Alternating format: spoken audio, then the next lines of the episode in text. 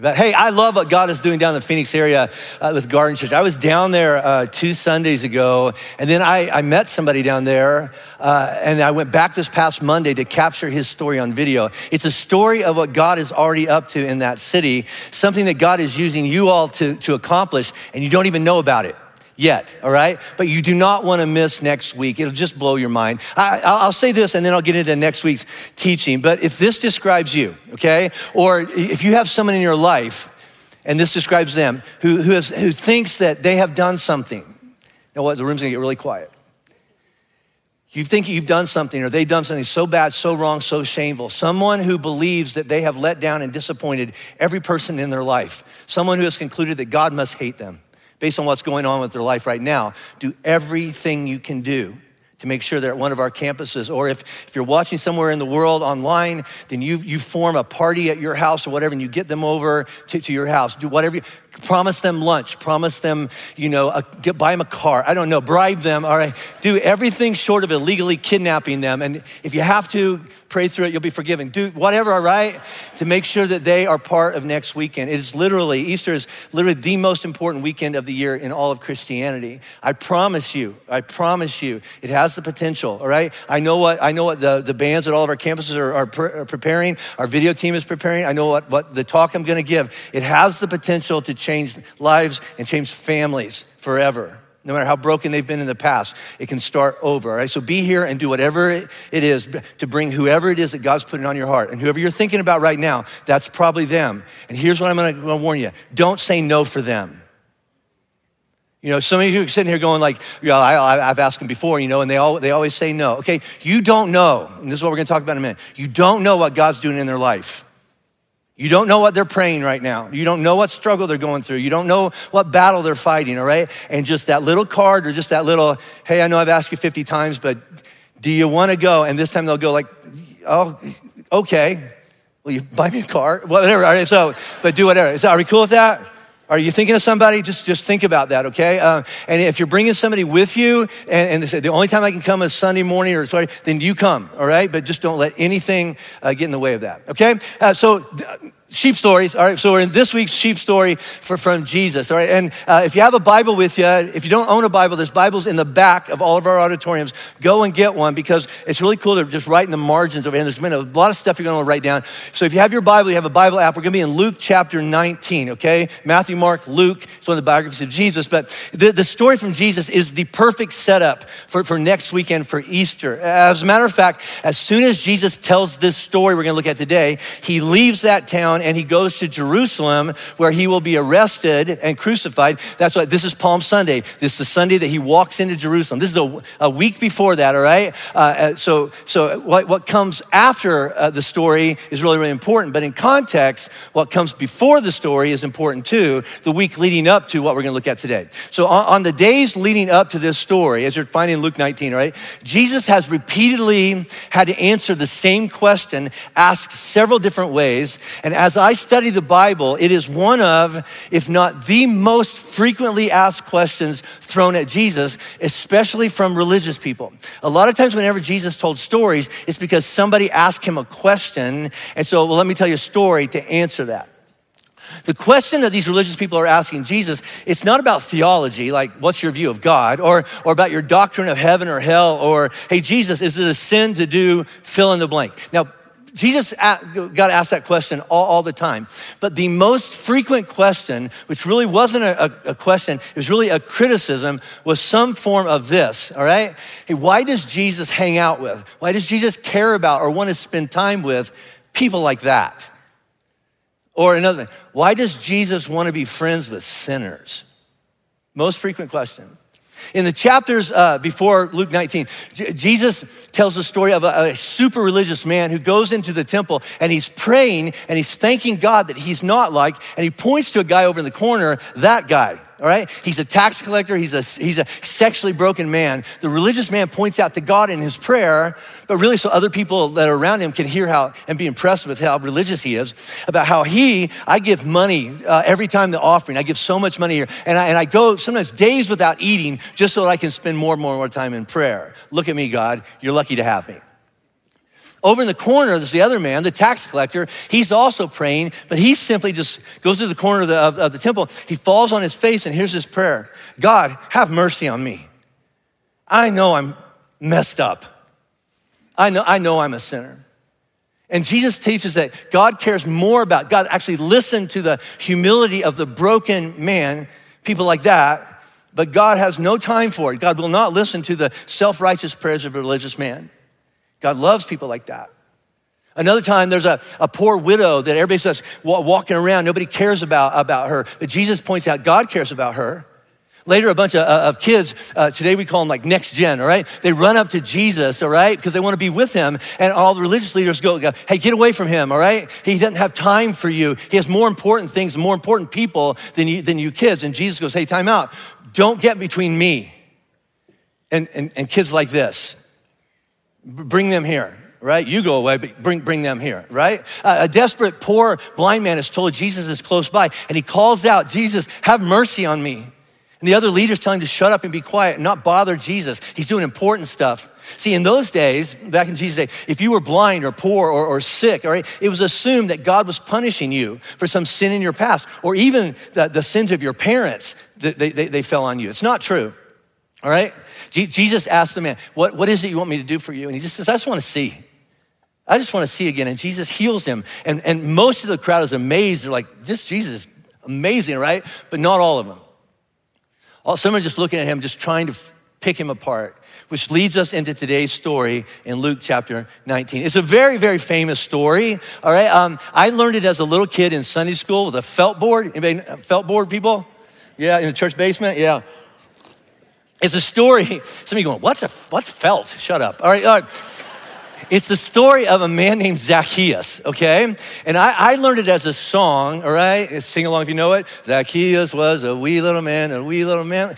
So we're not gonna say anymore. It's politically incorrect to even sing that anyway. But anyway, but whenever I think of Zacchaeus, I can't help it. I think of Danny DeVito. That's what I think of. Nails it, right, right? Is that like, just this, yeah, right, right. Look at him. now I want a Subway. I don't know. Anyway, but but here's, here's my ask for you today, okay? Whether you've heard this story a thousand times like me, or it's the first time you're going, what was it? Zach, Zach, what? All right? Here's what I want you to listen to this story through one lens today. Really through one question, because again, to the best of my understanding, and it's an answer to the most frequently asked question of Jesus why does Jesus want to be friends with people like that? Right? And like that, means what you think broken people confused people disqualified in other people's eyes like, like, like sinners why does jesus want to be friends with people who sin well, one time, uh, trying to insult Jesus, somebody accused Jesus of being a glutton, a drunkard, and, and, and, a friend of sinners. To which Jesus basically said back to him, This is my paraphrase stay tuned, you ain't seen nothing yet. I mean, and we'll get to that in a minute. So the question, the filter is why does Jesus want to hang out with people like you? Me, lost, broken people. And trust me, we'll get to the sheep part of the story at the end. So, Zacchaeus, let's, let's go. You, are going to want to take notes because this is a great, great, great, great, great story, okay? Chapter 19, verse 1.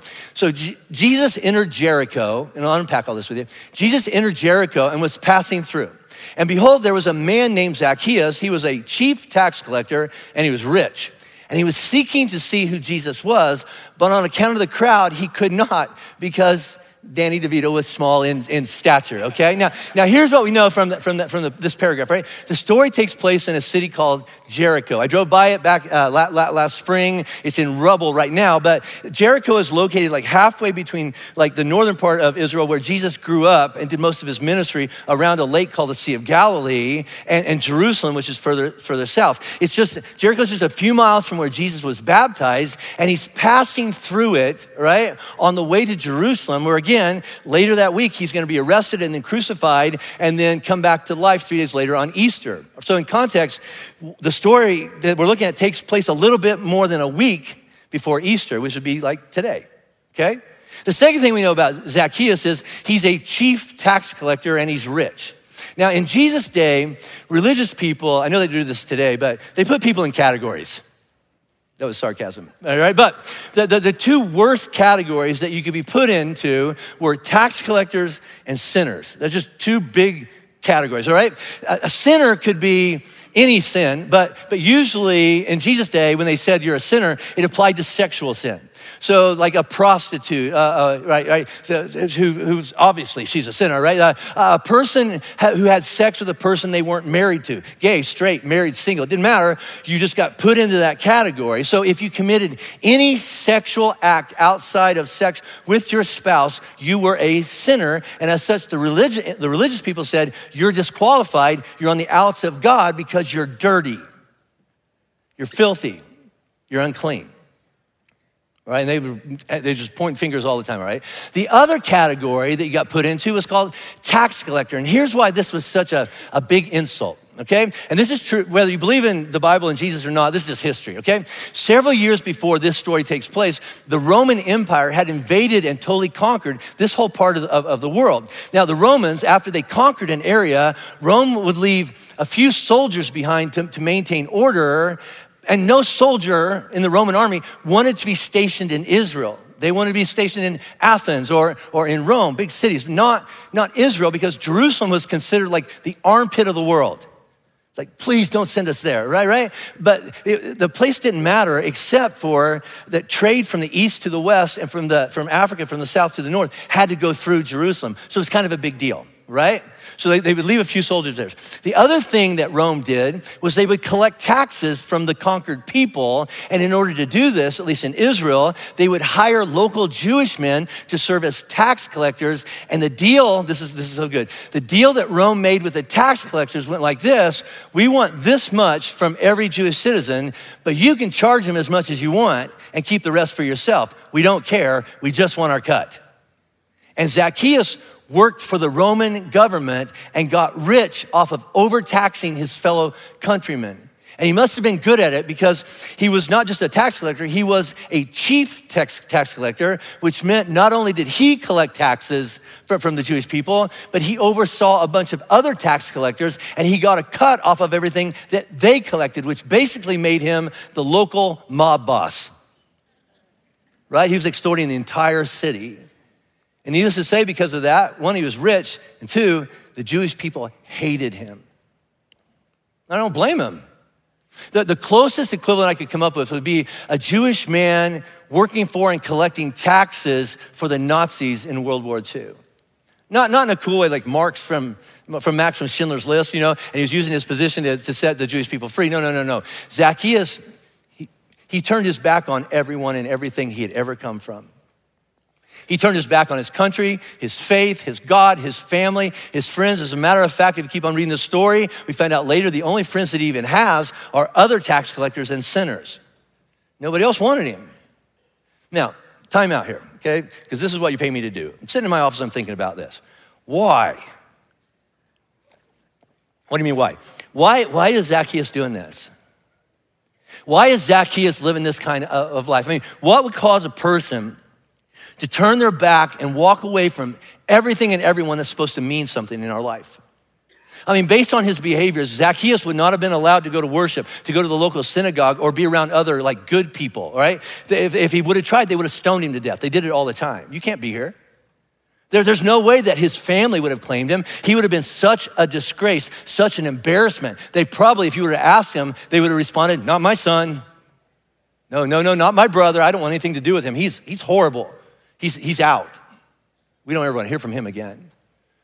What, what happens in a person's life that leads them to the point where they are ready to turn their back and betray everything in their life? And I'm pretty sure, listen, I, he's, a, he's a human being. I'm pretty sure if you go back to his, I don't know if they had high school yearbooks back then, but if you went back to his yearbook, I, I bet he didn't write in that, someday my goal is to work for the people that destroy our land and financially cheat and exploit all my friends and all my neighbors and all my parents until everybody hates me. That's the goal. Now, that's what happened though. I, I, see, I think it's important to stop and ask questions like this when you read the Bible, because the reality is these are regular people, just like you and me, and they all have stories. We all have stories, right? And something happened, and the path that it led down led them to the life that we find them living in the middle of all this, all right? So, what's their story?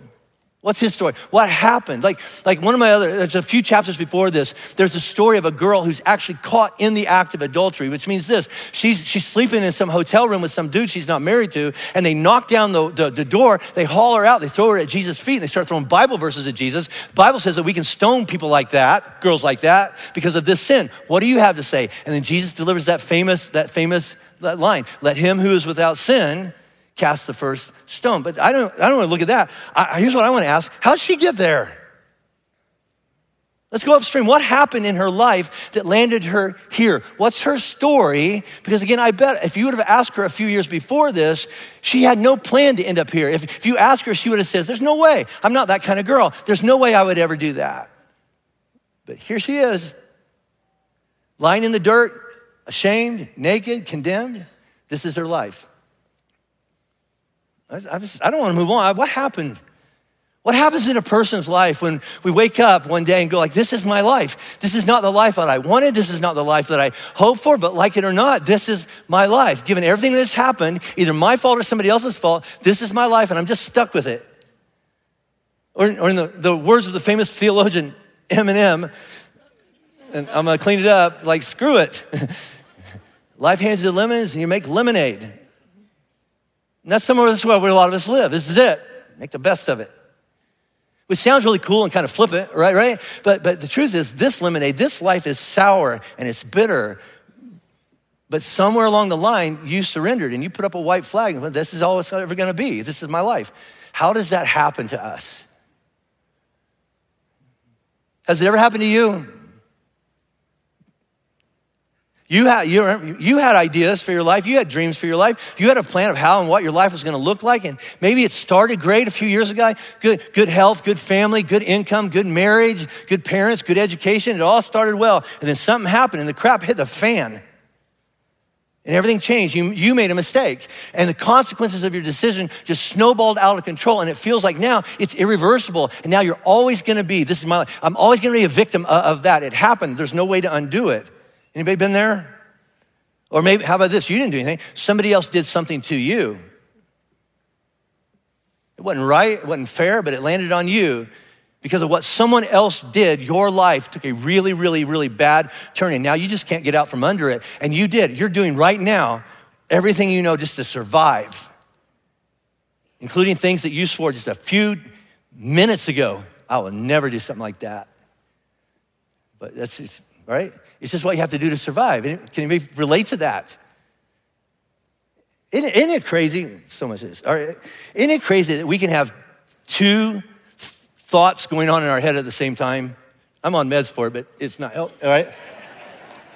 Is he really on meds? Yes, 72 milligrams. All right, so the first voice goes like this I'm gonna do this thing. And at the same time, this other voice says, I hate doing what I'm doing.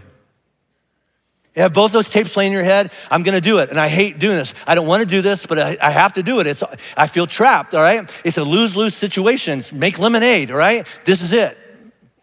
So, what happened in Zacchaeus' life? We find out that he, was, he wasn't a big guy, he was small in stature. Was, he was a little guy. So, did he get picked on? Did someone pick on? Was he always the last one picked? And when you're the last one picked, by the way, it gets the message received. You don't want me here, right? Did he get shamed? Did something happen? Did they make fun of him? Or worse yet, did somebody hurt him? And he couldn't take care of himself, abuse him, leave him, hold him down, abandon him until eventually he was like, screw it. Time to look out for myself. I'll show them who's the little guy now, who's got the money now, who's got the power now. Me, that's who. I'm just processing my own crap out loud. You all know that, right? Right? How many regrets do I have in my life that can be traced back to, yeah, I'll show them. I'll show them. I'll show him. I'll prove to them I'm enough. I'm strong enough. I'm big enough. I'm important. Which, after years of therapy, the only person I'm really, really trying to convince is me. But that's another sermon for another day. I don't know if that should be in my notes. Anyway, so let's go back to, to Zacchaeus. Anybody relate to that at all? Just nod your head. Okay, good. All right, so let's go back to this.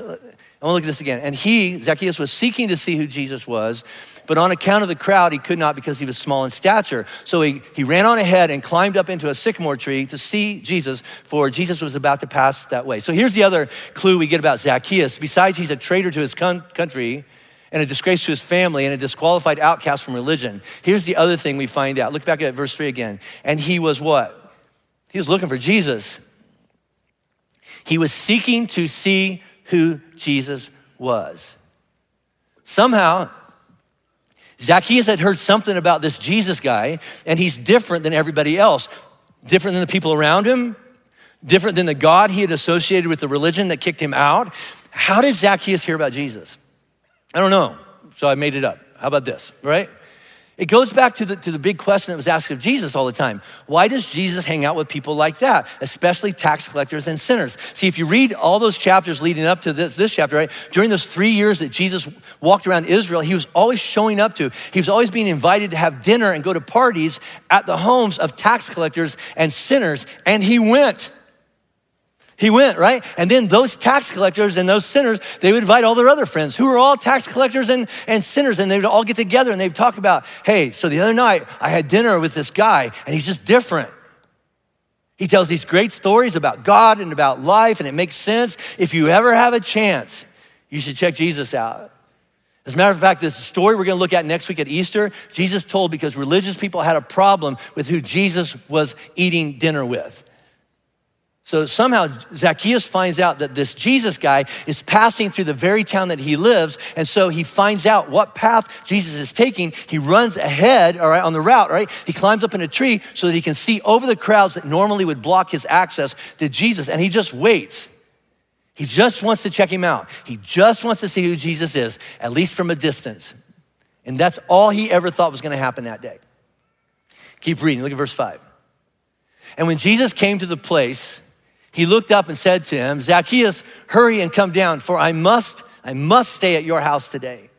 So Zacchaeus hurried and came down and received Jesus joyfully. Are you following this? Jesus walking down the road in Jericho. He walks under this tree. He looks up, sees Zacchaeus perched up there, and he calls him out by name. Hey, Zach. Paraphrasing, right? Get down here. Hurry up and come down. I must, I need to stay at your house today. I need to go home with you. And Zach's like blown away, like, okay, let, let, let's go. Now, this is why this, this little part is such a big deal, right? First, in a positive way for Zacchaeus, and second, in a negative way to the religious people. See, in this culture, when this story takes place, when Jesus says, I want to go and enter your house today, when I want to sit at your table and share a meal with you, culturally, what Jesus is saying, I want to be friends with you. I want to be like close friends with you. You weren't, you didn't go into somebody, a sinner's house, right? I want to be friends with you, which is why I, am sure Zacchaeus almost falls out of the tree. Like, oh, oh, oh, oh, let's, okay, all right, all right. It also explains what happens next, right? And when they, the religious people, when they saw it, Jesus going to Zacchaeus' house, they all grumbled. Jesus has gone to be the guest of a man who is a sinner. So, so basically, Jesus goes into this house. He's inside having a conversation with Zacchaeus. He's building a new friendship, and the religious people are outside, maybe in the front yard, having a meeting. I cannot believe that Jesus is in there with Zacchaeus. Does he know who Zacchaeus is? Does he know what Zacchaeus has done? I'm not sure what they're talking about, but I hope Jesus just giving it to him about how horrible and disgusting his life is, how he should be ashamed of himself, how angry God must be with him, you know. The same things that we Christians do all the time for the special category of sinners that we all have. You know what I'm talking about. I'm just gonna offend everybody. You know, right? I may not be perfect, but at least I'm not gay or confused about my gender. At least I didn't cheat on my marriage. At least I'm not as greedy as her. At least I'm not addicted to pain meds. At least my kids have never done what her kids have done. We can keep going. You want to? At least I haven't you know, had an abortion. At least I haven't been divorced three times. At least I didn't lose my company. At least I didn't go to prison. At least I'm not like those people.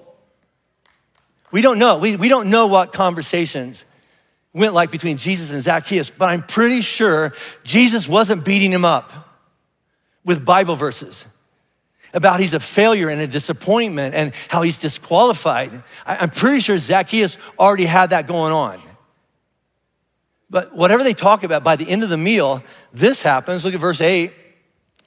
Zacchaeus stood up at dinner and he said to the Lord, Behold, Lord, the half of my goods I give to the poor, and if I have defrauded anyone of anything, I restore it fourfold. So something happens in Zacchaeus' heart, And I, I don't think that Jesus told him to do this. Just his heart just changes. He says, I'm gonna give half of my stuff to, of every, I'm gonna give it to the poor. Which for the record, Zacchaeus, you made him poor.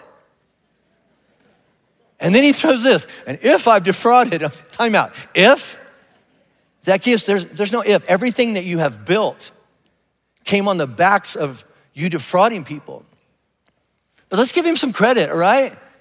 We see Zacchaeus is a work in progress. These are his very first baby steps of following Jesus. They're not huge steps, but they're just steps. He just knows something needs to change in my life. He knew that before he met Jesus, but until he met Jesus, he didn't know where to start. I mean, I'm in so deep, all right? He just figured it's too late for me to ever change, so just keep on doing what you're doing. There's no way to, to change anything from, from here, right? We felt like that. And Jesus shows up and they have a private conversation. Zach, here's the way. Here's the way back to life. Here's the way back to the identity you were born to have, which is this. And he looks at him, look at this. He says to Zacchaeus, Today, salvation has come to this house since Zacchaeus also is a son of Abraham. So this is what he says. He says, First of all, Zacchaeus, salvation is sitting right beside you. It's me. I can save you. I can give it all back. I can restore you, right? And, and by the and you are a son of Abraham. That's a reference to the Jewish people who are all descended from Abraham. So Jesus has just said this: Hey, Zacchaeus, I, I'm here to save you, and I want you to know you're back in the family. You're in my family. So Zacchaeus had to look at him with some look on his face, like, why? I can give you a thousand reasons why not, but why would you do this for someone like me. And then here's here it is, right? get your cameras ready. Right, right? This is the mic drop moment that explains not only why Jesus did this for Zacchaeus, but why Jesus came to you and me in the first place. This is this is the memorizer verse. Verse 10 goes like this. I'll tell you why, Zacchaeus. For the Son of Man came to seek and to save the lost. In one short sentence, Jesus gives us his mission statement. The reason that he came here, the reason that he does what he does, a week later on a cross, and then three days later walks out of a grave. Do you wanna know why I hang out with people like Zacchaeus? You, want, you wanna know why I stopped under that tree and said, Zacchaeus, I have to go home with you. We have to become friends. You wanna know why I left heaven and came, came to earth? Very simple. For people like that, the Son of Man, I, I came to seek, to go and, and, and, and find anybody who feels like they have to hide from God in a tree.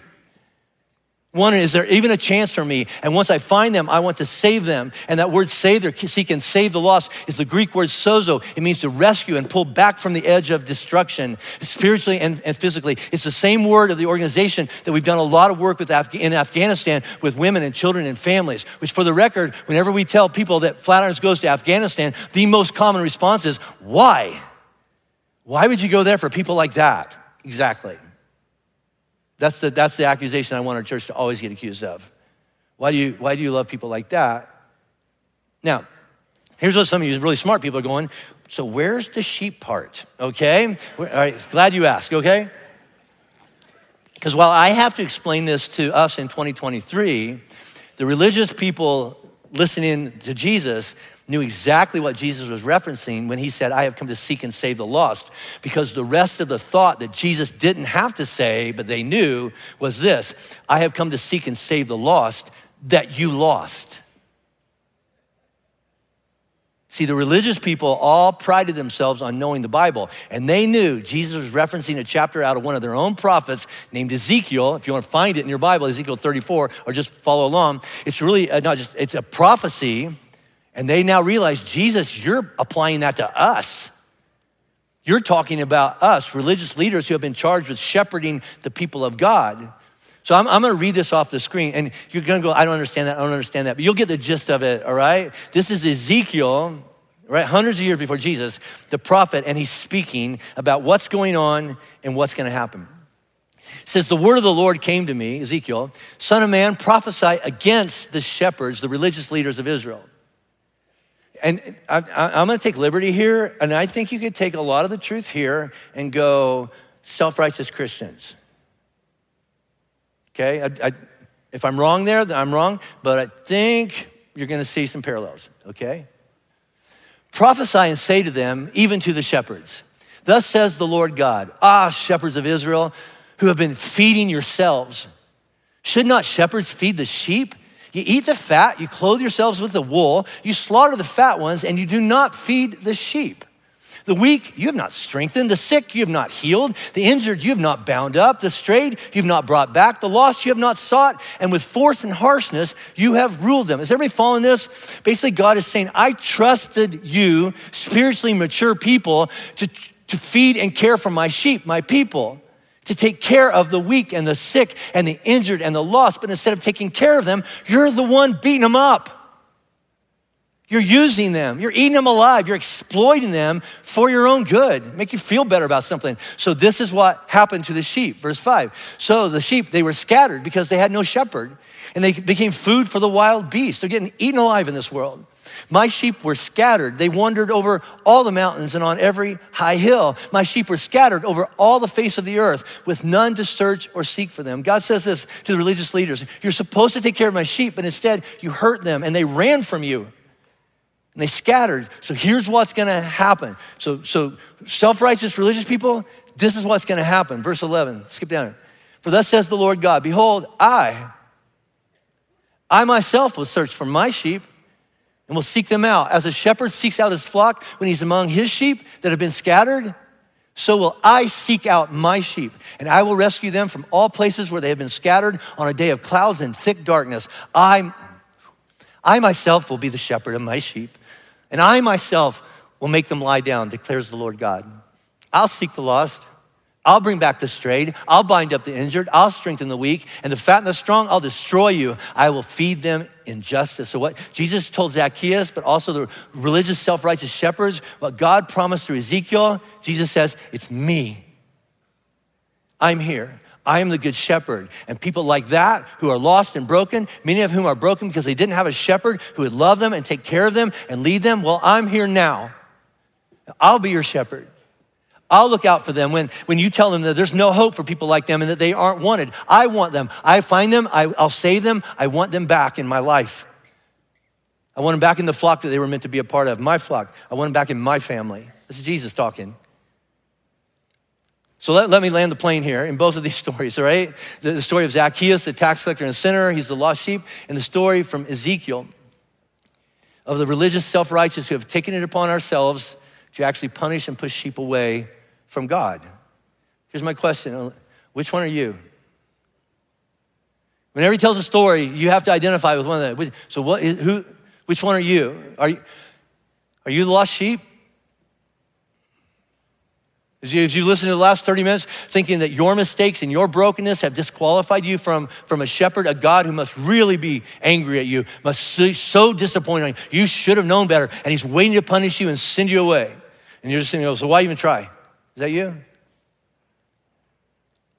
Or are you a, a religious shepherd who, who has taken it upon yourself to distract from your own sins and mistakes by pointing your finger at people like that and being part of the reason that they will never find out that Jesus loves them or wants them or can give them back what they have lost?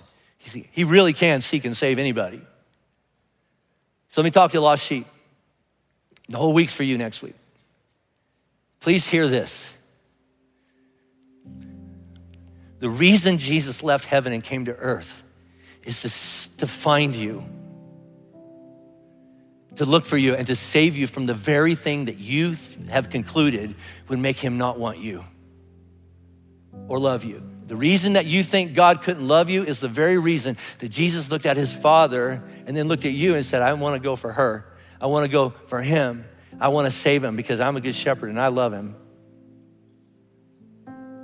If you don't hear anything else, he's talking about you. to the self righteous people who have specialized in finger pointing and pushing people away from Jesus. And I'm gonna put myself in this because I kind of had an aha moment that I've really drifted towards religion.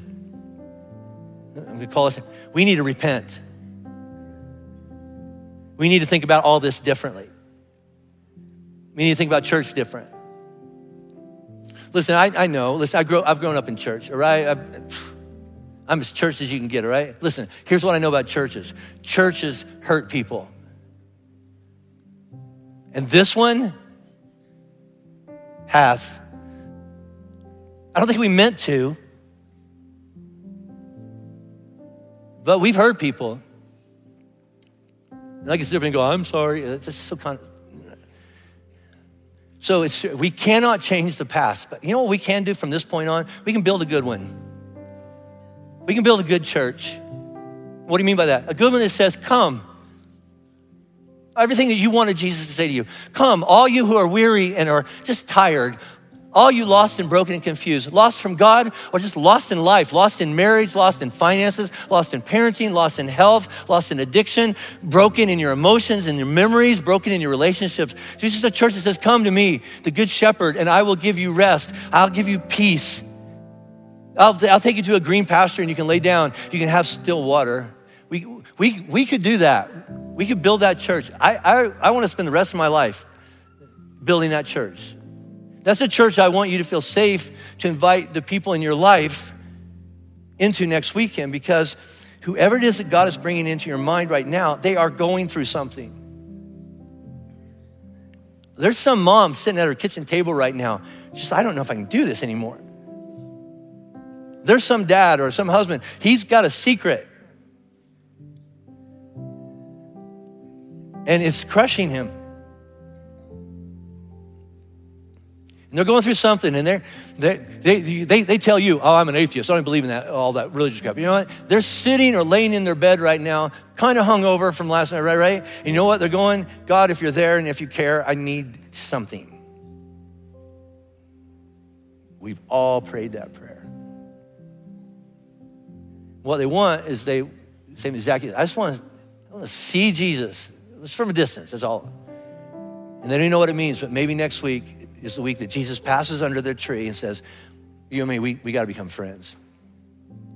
Jesus came to seek and save the lost, which is why we have Easter. He found you and me, He saved you and me, which is why we're building a church where Jesus can keep on doing the same thing. Are you in? Let's go. All right, now, now here's what we're gonna do right now, okay? We're gonna teach you a new song. All of our camps are gonna teach you a new song, and I want you to just consider this next five minutes as choir practice because we're going to sing this next week when I'm done teaching. And then people line up in all of our auditoriums and give their life to Christ and they're baptized. And the name of the song is called Homecoming. And it's